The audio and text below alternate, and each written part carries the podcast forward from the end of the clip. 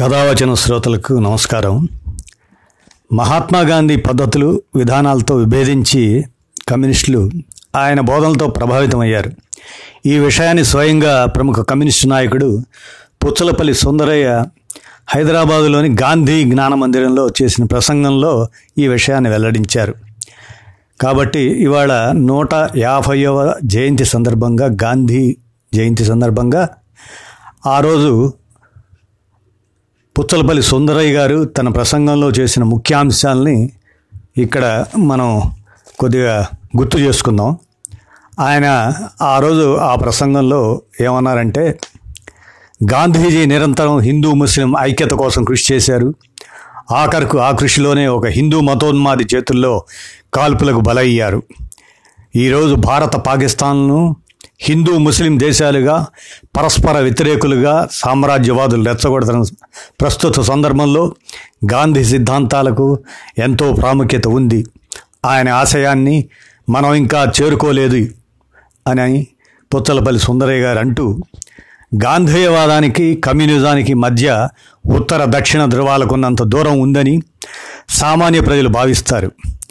గాంధీజీ అహింసా విధానాన్ని అవలంబిస్తే కమ్యూనిజం హింసావాదాన్ని నమ్ముతుందని అనుకుంటారు. దేశ రాజకీయాల్లోనూ గాంధీ రాజకీయాలకు కమ్యూనిస్టు రాజకీయాలకు హస్తిమశ కాంతరం ఉందని అంటారు.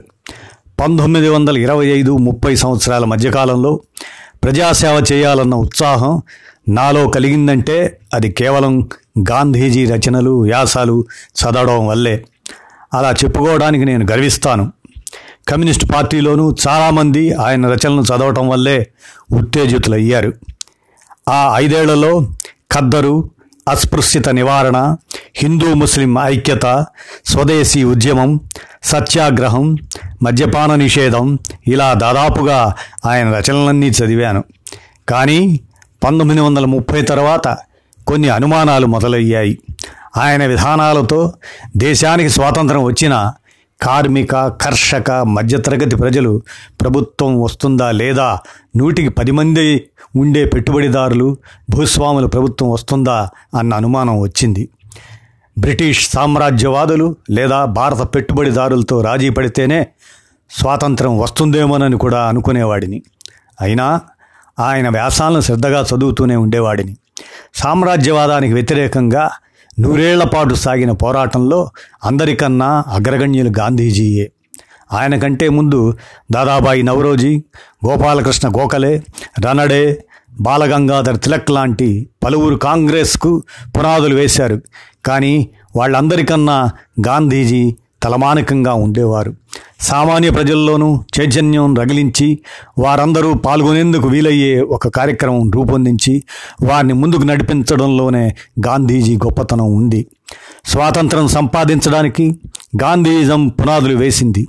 స్వాతంత్రం అనే మన ఆశయాన్ని సాధించడంలో గాంధీజీ ప్రముఖ పాత్రను కమ్యూనిస్టులు గుర్తిస్తారు. కానీ అంతకు మించి ముందుకు పోవడానికి ఆయన సిద్ధాంతాలు తోడ్పడవు. కమ్యూనిస్టులు నిరాడంబర జీవనానికి వ్యతిరేకులని చాలామంది అభిప్రాయం. గాంధీ అంత నిరాడంబరంగా ప్రతి పార్టీ కార్యకర్త నిరాడంబర జీవనం గడపాలి. అలా చేయకపోతే ప్రజలతో సజీవ సంబంధాలు పెట్టుకోలేం. దేశానికి గాంధీ ఏమీ చేయలేరని ఆయన ప్రవచనాల నుంచి నేర్చుకుని ఆచరించేది ఏమీ లేదని మేము అనుకోవడం లేదు. గాంధీజీ కేవలం ధనిక వర్గాల కోసమే పనిచేశారని గతంలో మేం బండగా చెబుతూ వచ్చాం. అది తప్పు. ఆయన పెట్టిన పరిమితుల వల్ల అవలంబించిన కొన్ని పద్ధతుల వల్ల ఆయన అనుకున్నా అనుకోకపోయినా ధనిక వర్గాల ప్రాబల్యం పెత్తనం అలాగే ఉండిపోయాయి. గాంధీ సిద్ధాంతాల్లో సమానత్వం కీలకం. దక్షిణాఫ్రికాలో తెల్లవారితో నీగ్రోలకు సమానత్వం చంపారణ్యంలో రైతుల సమానత్వం విదేశాలలో భారతదేశం సమానత్వం అన్ని కులాల వారి సమానత్వం హిందూ ముస్లిం సమానత్వం కోసం ఆయన జీవితమంతా పోరాడారు.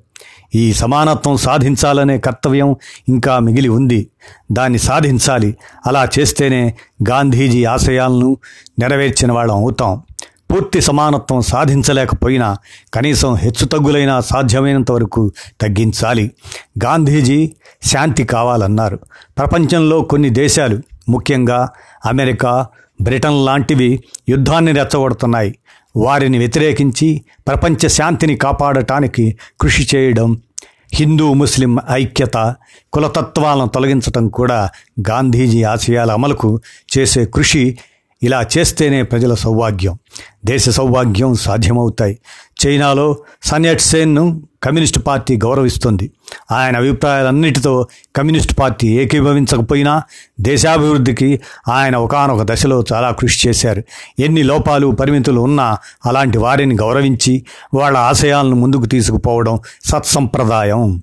అలాగే మహాత్మా గాంధీని ఆయన సేవను గుర్తించి గౌరవించాలి అని పుచ్చలపల్లి సుందరయ్య గారు ఒకనొక సందర్భంలో హైదరాబాదులోని గాంధీ జ్ఞానమందిరంలో చేసిన ప్రసంగంలో ఈ అంశాలను ఆయన వెల్లడి చేశారు. ఇది మరి నూట యాభైవ గాంధీ జయంతి సందర్భంగా పుచ్చలపల్లి సుందరయ్య గారి నోట ఆయనకు అర్పించిన నివాళిని మనం ఈనాడు వినగలిగాం. కథ వచ్చిన శ్రోతలకు ఇది మనం అందిస్తున్నటువంటి చిరు కానుక.